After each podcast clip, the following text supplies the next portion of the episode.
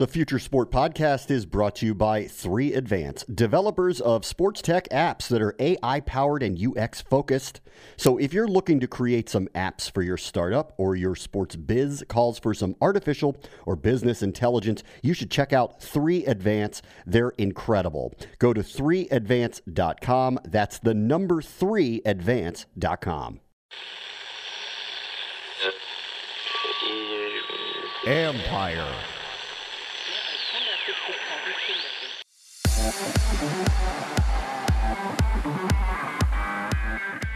The virtual world, it's ready to entertain all of us. Since all of these guys that are in the in the Cup Series now, they've grown up using our software. So uh, it wasn't that big of a leap, or and it certainly wasn't a big ask to have these guys come over and do this race because they were already here. That's Steve Myers, executive producer for the NASCAR Sim iRacing program. And the test drive on the wide platform of Fox was met with a lot of happy quarantined fans. This is the Future Sport Podcast. I'm Bram Weinstein.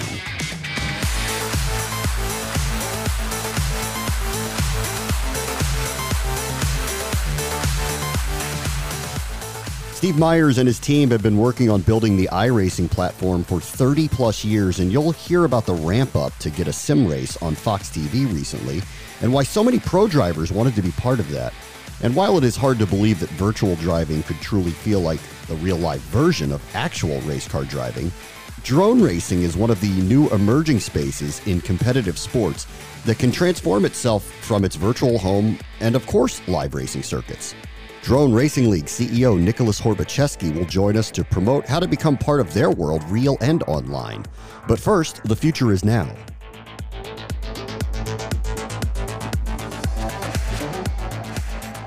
When sports comes back, and we assume that they will one day, there's an opportunity here for the network providers and all the content creators to do things differently, which had already been happening in the world of esports. And it's an experience that may change traditional sports as well. Sarah Needleman from the Wall Street Journal wrote a piece called The Future of Everything Traditional Sports Look to Gamers to Reshape the Viewer's Experience. Hey, Sarah, how are you? I'm good, thanks. Um, I know it is weird to talk about this with no sports. So I, I wonder, just in general, how do you feel about a world with no sports right now? Oh, it is. It is quite depressing. My husband is very bored. No kidding. we all are. I get I ha- I get more access to the TV, so slight silver lining there. Yeah, carte blanche for whatever you want these days. Um, let's talk about your piece here for a moment. Um, what did you learn about how the gamers are interacting with sports and how that could change the way we watch traditional sports?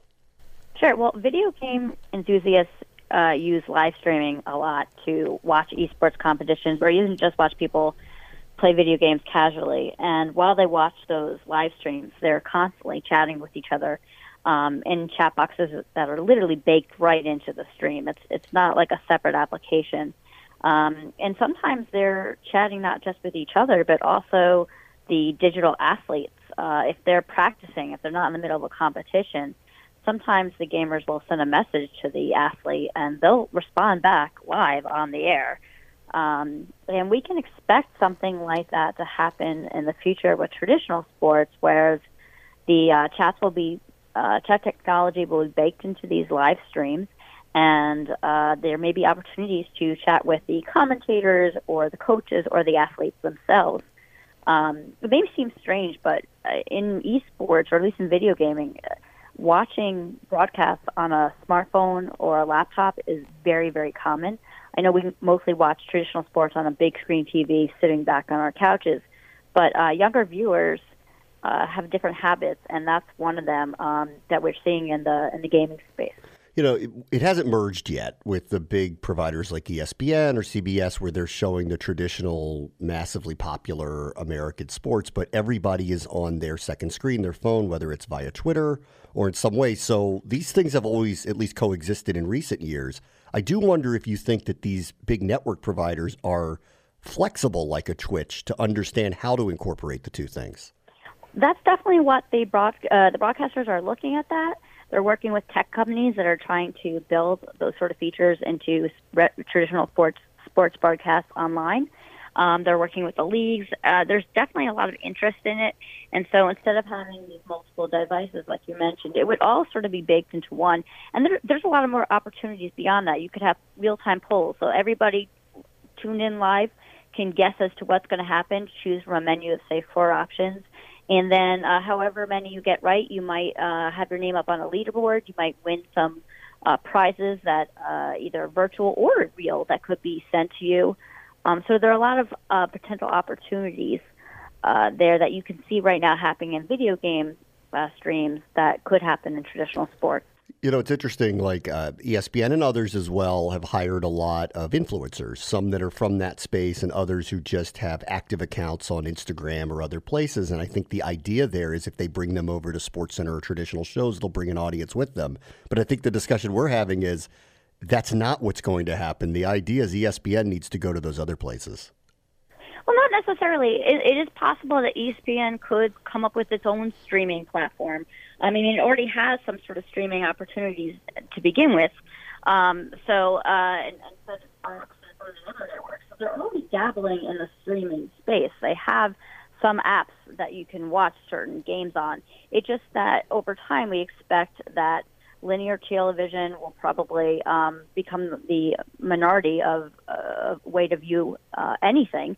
And once just about every form of content is streamed live over the internet, that creates opportunities for people to communicate through chat and other um, means that just isn't the norm right now. But we're already seeing it in, in small drips and drabs um, and uh, in traditional sports, and we're seeing it for sure in uh, esports. So it's only a matter of time before um, everybody comes together to make it work. But yeah, there's got to be deal making among the teams, among the leagues, and among the broadcasters um, to make all this happen. Um, we've talked to a lot of VR developers who I think a few years ago thought it would be the gold rush of this is what content was going to look like, that everybody would have headsets and everybody would be sitting courtside or whatever, and that's how they would interact. And I know you touched on it on your piece too. Um, where do you think right. VR is going right now with sports? So VR is definitely something that uh, the leagues, the teams, the broadcasters are all looking into. The problem with it is that right now the headsets are very expensive and they're fairly clunky. Um, but just like with any kind of technology, remember remember how mobile phones were back in the day? They were these big, giant, funny looking yeah. uh, rectangular boxes um, just like those have gone away, now we have these nice little lightweight things in our pockets. Over time, you can imagine the same thing is going to happen with VR. And once it gets to a point that the headsets are maybe as light as a pair of glasses and they're all wireless and the technology is excellent and the uh, internet connect, uh, connectivity is, is more robust than it is today, you can imagine uh, that the leagues will work with the tech companies to broadcast games in VR. And VR will be just like any other um, device. So you could watch it through your laptop, you could watch it through your phone, or you strap on a VR headset. Only with VR, the experience is, is really wild because you're fully immersed, and uh, you can actually see games. There's it's there's essentially infinite space in VR. So you could be sitting in the front row. There's no no uh, tickets will be sold out. There's you know room for everybody, and it's really neat uh, if you experience it. It's pretty wild. The piece is called Traditional Sports Are Looking to Gamers to Reshape the Viewer's Experience. It's the future of everything. Sarah Needleman writes for the Wall Street Journal. Thanks for joining us, Sarah. My pleasure. Up next, Steve Myers, executive producer of iRacing, on the Fox TV hit that used his platform. This is the Future Sport Podcast.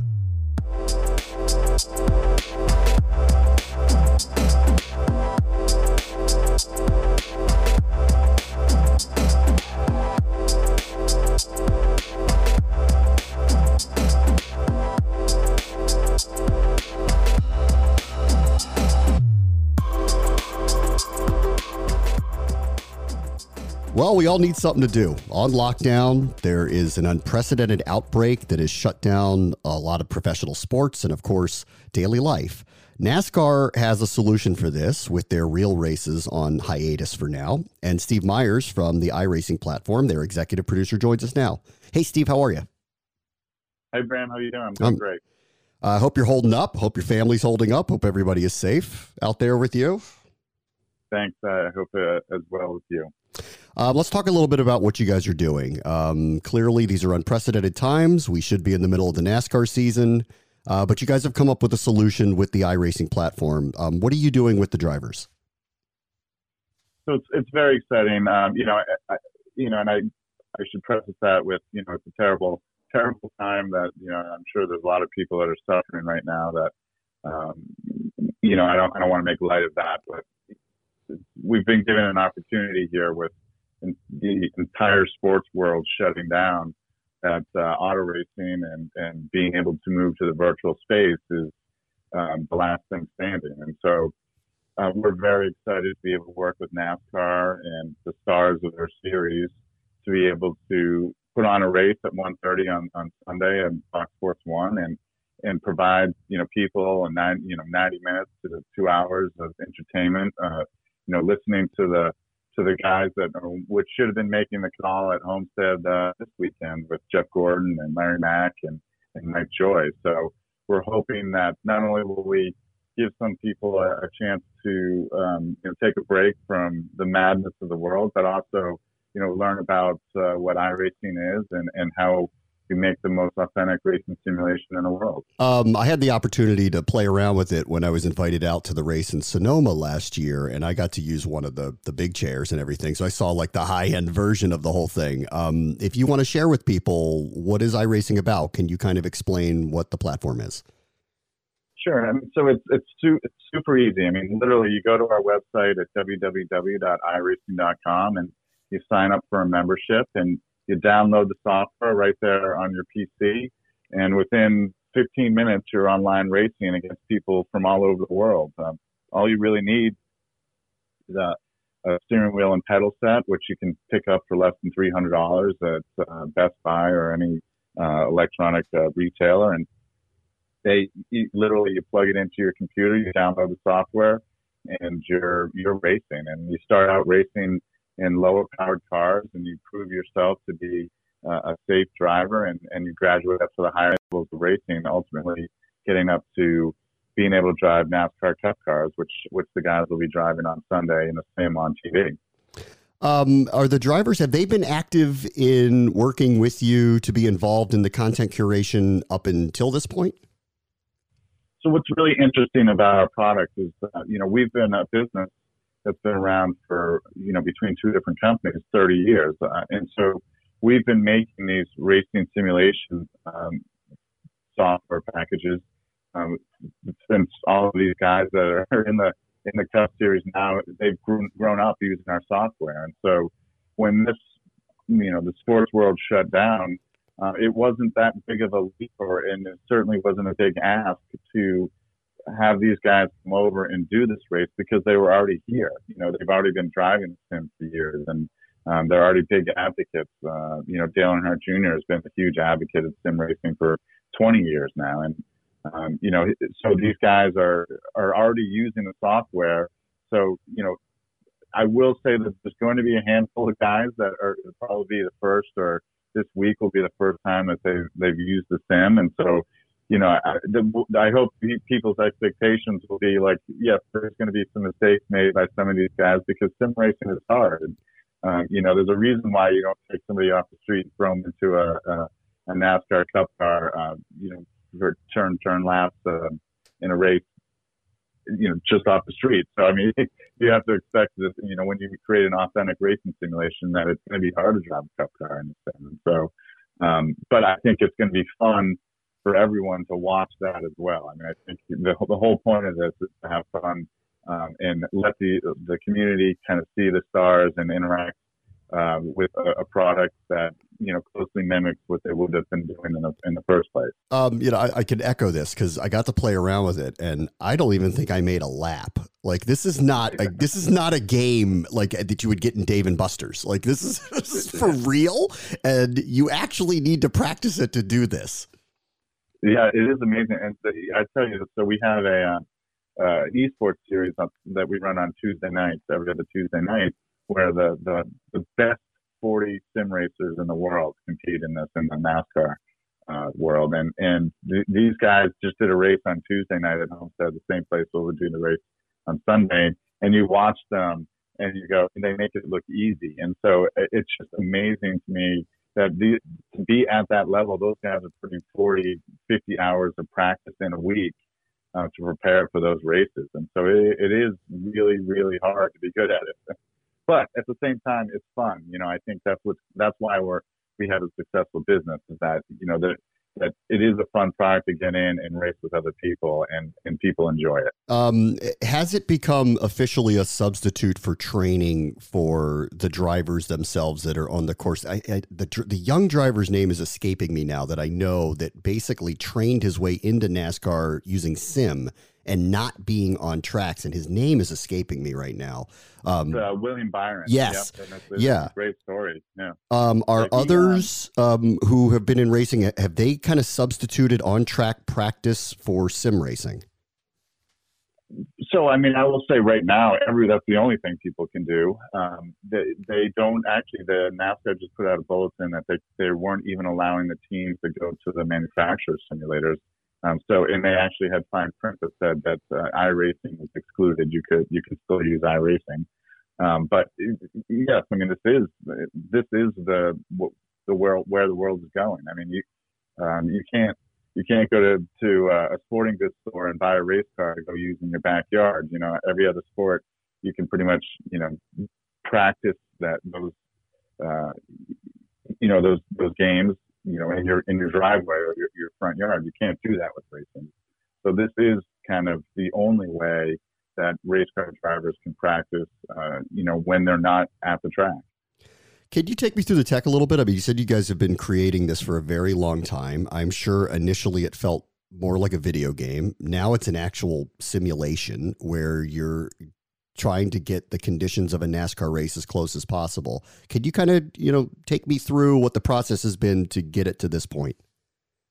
Well, so we this is from day one. We we have had uh, the company like the our you know, mission statement was creating authentic racing simulation. Or, um, tried to make a an arcade game or a video game. So our philosophy has always been try to make it as real real as possible because you know we figure if if the race car drivers think it's it's accurate and they enjoy doing it, everyone else will follow along. They will enjoy it as well, and, and it has absolutely been true.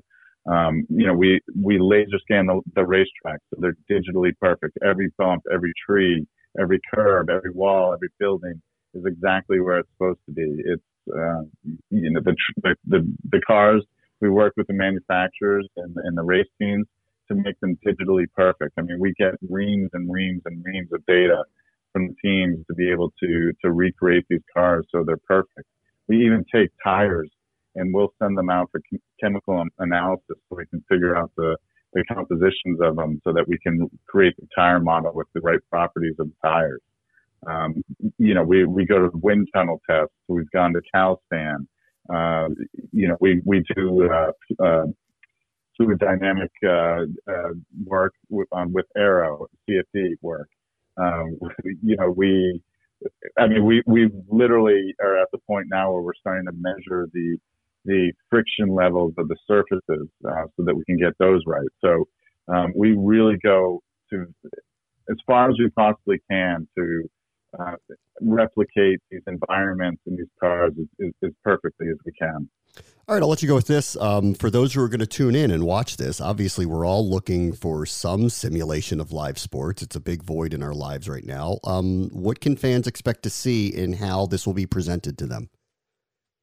It's going to be a full broadcast, Fox broadcast, like you would see any other race weekend, and the only difference will be is that the racing is coming from a race server up uh, up here in Massachusetts that is, uh, you know, being streamed down to the Charlotte Fox uh, uh, broadcast studio.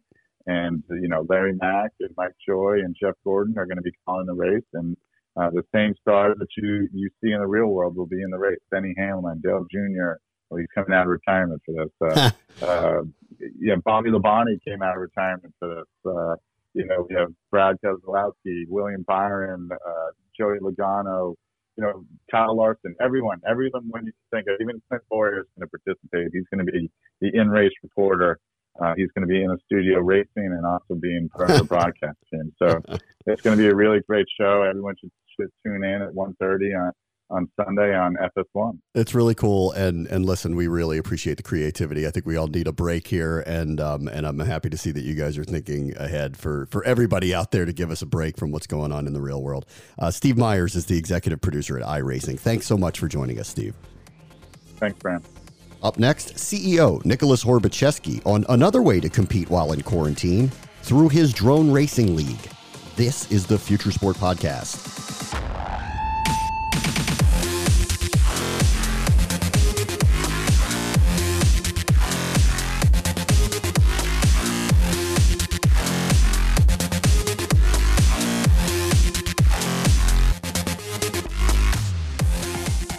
Future Sport Podcast is brought to you by 3 Advance. So let's take a moment to thank our friends at 3 Advance. These guys are ranked one of the nation's top app developers. Their user experience and cloud expertise has helped grow a bunch of sports tech startups, including Team Builder, T Box Tour, and In Game Fantasy. So, if you're looking for a development partner to bring your future sport tech to life, look these guys up.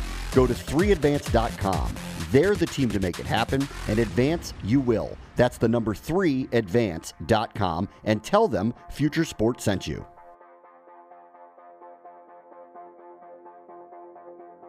Well, we are in extremely unusual times on planet Earth. Sports have been shut down, and in many different ways, there are a lot of different groups that are trying to find new, interesting, and unique opportunities for the fans and the non fans to come into their tent and learn about their wares. Nicholas Horbaczewski is the CEO and founder of the Drone Racing League, and there's an opportunity here, Nicholas. Thanks for joining us. Um, it's nice to have you here. Thank you. Yeah. Tell me about what's going on right now and how you kind of view um, the opportunity that is presented to introduce the Drone Racing League to those who are social distancing. Sure. I mean, obviously, we're in very unique times, uh, and there's a lot of challenges out in the world for a lot of different industries and, and individuals, and, and um, obviously a lot of lifestyle changes going on. But one thing that's definitely happening: a lot of people are being asked to stay home um, and and this out. And I think in that time, uh, we still need uh, a lot of things. We still need the kind of uplifting and exciting entertainment that sports brings. Um, we need education. You have tons of students being uh, kept out of school and asked to stay home and watch the education process. So it's a challenging time, it's a complicated time, but um, it's, it's, it's an interesting time, especially uh, for companies like ours that have the opportunity to bring content to fans while they're at home. Um, I, I saw that you guys are introducing um, drone racing in terms of education as well, trying to use it in STEM programs. Um, can you kind of talk about that initiative in general, and then specifically now? With so many kids out of school, the opportunity that, that is there to introduce the science behind what you all are doing. Definitely. So DRL has leaned into STEM education from its earlier days. So typically around our, our large live events, we do our races, we do STEM educational programs uh, in local schools. Now these are in classroom programs. We're working with students, teaching them about the technology behind drone racing, teaching them about robotics and engineering. Um, and they're incredible programs. I've been part of them myself. It's amazing to be able to go into a school, work with students, help them build a drone, help them understand the technology behind it, um, it gets them excited about science and technology. You're, you're obviously wrapping it up in the fun, exciting sport of drone racing. Uh, so it, it adds an entertainment element that really engages students. And when all of this started to happen, we, we stepped back and said, what can we be doing? And at the same time, started having educators reach out and saying, look, I want to continue STEM education. Students are at home, but uh, I want them to keep learning. And so we launched DRL Academy, which is basically taking the STEM education program we've done for a while and turning it into an online learning program um, that can be distributed broadly. It continues uh, to give students a chance to access uh, educational content about science, technology, and engineering material um, while continuing to, um, you know, wrap it up in drone racing in a way that's fun for the students. I, I know this is a vague question, but Can you kind of just kind of generally talk about the technology from when you started working in drones to where they specifically are now? Uh, how much has the tech increased in the innovation around drones? So, drone technology has made you know incredible advances over the last few years generally, and I think we're really on the cusp of drones being more integrated in daily life as, as a lot of technological barriers are overcome. Specifically in the world of racing, you know, when I started DRL, drone racing had been around for several years. As mentioned, of it stayed sort of an, an underground sport, um, and it hadn't achieved mainstream uh, awareness. And I, I, since I thought the sport was so interesting, I wasn't sure why that was, and I very quickly discovered it was a technology problem. Um, the technology you need to do a professional racing event in front of a large live audience, broadcast globally, is just fundamentally different than the sort of um, technology that people were using in these sort of amateur homemade settings. So really what Drone Racing League did when I started was we, we focused on building an industrialized stack of technology. And a lot of technology goes into a drone race. It's not only just the drones themselves, it's the radio systems that control the drones, it's the timing and scoring systems you need to track those drones in the air, it's the fleet management system you need to uh, be able to keep track of 600 drones that are being used in a drone racing event. And you know, we've had to build all that technology from the ground up. Uh, I think sometimes DRL is more of a technology company than anything else. More than half our team are engineers focused specifically on developing this technology. Uh, and so over the last five years, we've gone from this technology really not existing to being able to use it in a professional sport. Um, are, are competitors allowed to bring their own devices and drones, their own creations to this? Is there is there a standardized version of what is allowed to be raced? So we, we every pilot in the drone racing races an identical drone. Uh, it's called the Racer 4. It's a drone we have designed from ground up. We design these drones, we build these drones. Um, and it, it has a couple of benefits. One, it creates a completely level playing field. Meaning when you watch one of our races and you see a pilot win, you know that they won because of pilot skill, not because of a technology difference. And the other thing is, as I mentioned, the, the, the technology to do this is, is reasonably complex. What we're building are very advanced, highly specialized drones. Um, sometimes they're sort of like the Formula One car of drones. Um, and when you want people racing and, and they're racing at professional level, you want people to drive the Formula One cars, not just homemade drones that they cobble together themselves. So um, it it serves a couple different functions, but um, it's very cool. It also means that behind the scenes at DRL, you know, if you come and visit our offices, have an entire floor dedicated to design and manufacture of these very high performance drones. You know, it's it's interesting. We had a tour with NASCAR last summer, and obviously the specs on the cars are monitored extremely, extremely closely, and there's variances here and there. Um, but everyone's trying to figure out a way to be faster, to be better, and it's minor, minor alterations. Um, if everything is on a, a, a, level playing field, what separates the competitors from one another? Usually, it's, it's pilot skill. I mean, it's, it's about the ability to fly the things. You know, these drones are going uh, to 90 miles an hour through complex three-dimensional courses, uh, passing through narrow gates and obstacles. It's really incredible. I mean, it's like a scene out of Star Wars. They're weaving things through space. It takes a tremendous amount of skill to fly these drones at all, let alone at incredibly high speeds in a competitive race environment. Um, so the pilots are making um, a lot of choices to keep the drones in the air, when to pass, when to hold back, how hard to push it going into a turn. You know, uh, over the course of a race, they're making hundreds of choices to determine whether they win or lose. And a pilot that can do that consistently uh, is the one that's going to win. Um, and it's very exciting. You know, we've had world championships over the course of the season come down to hundredths of a second in terms of who finishes first and finishes second. Um, let's talk about what's happening in the here and now, which is the the 2020 Drone Racing League Sim Tryouts, which is a player to pilot esports tournament, and the winner is actually going to get a contract um, on your tour and be able to compete um, in the Drone Racing League. Can you tell us a little bit about what's going on there?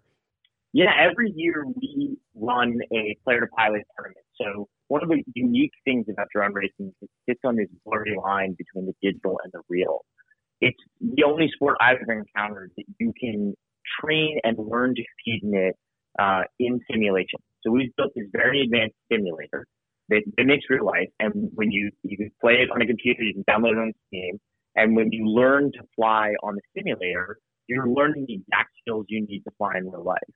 And so what that means is that once a year we, we run this tournament, we open up to everybody in the world. They can download the sim, they can learn to fly a racing drone, they can start competing. And over the course of several weeks, we run a competition to find the best pilot on the simulator. And when they win that tournament, they actually get a contract to become a professional pilot in the league and come race real drones.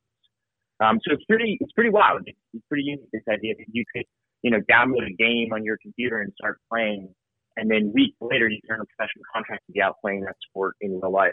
Actual drones uh, flying through incredible spaces, you know, at 90 plus miles an hour.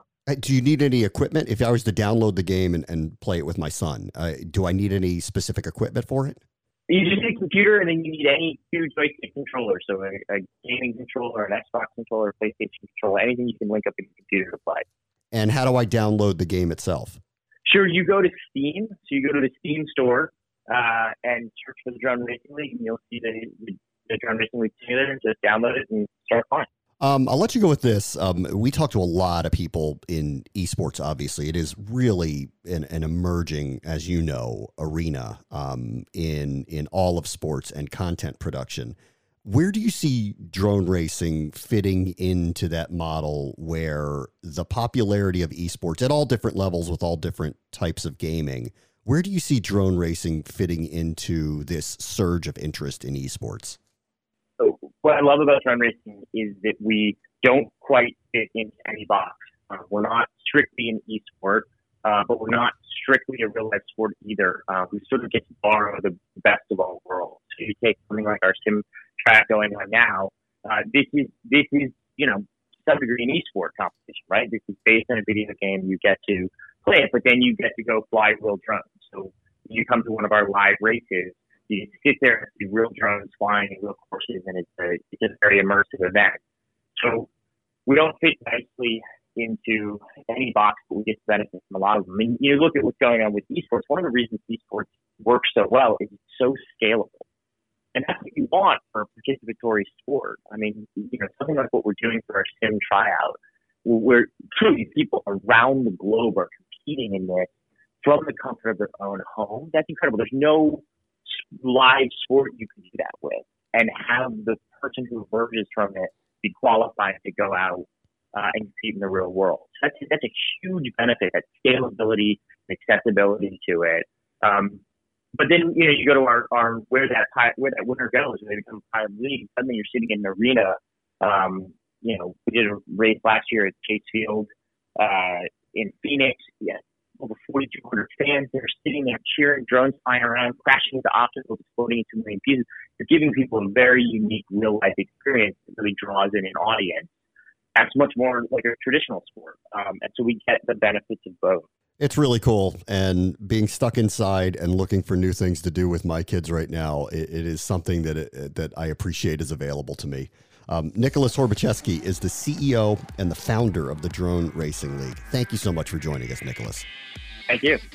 That will do it for us this week. Remember, we want to hear from you about how you are creating under these unusual circumstances.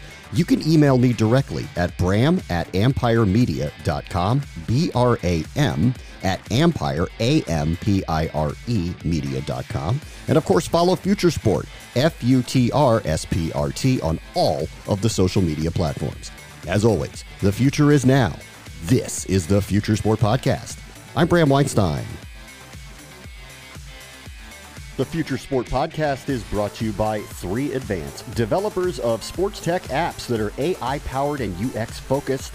So if you're looking to create some apps for your startup or your sports biz calls for some artificial or business intelligence, you should check out 3 Advance. They're incredible.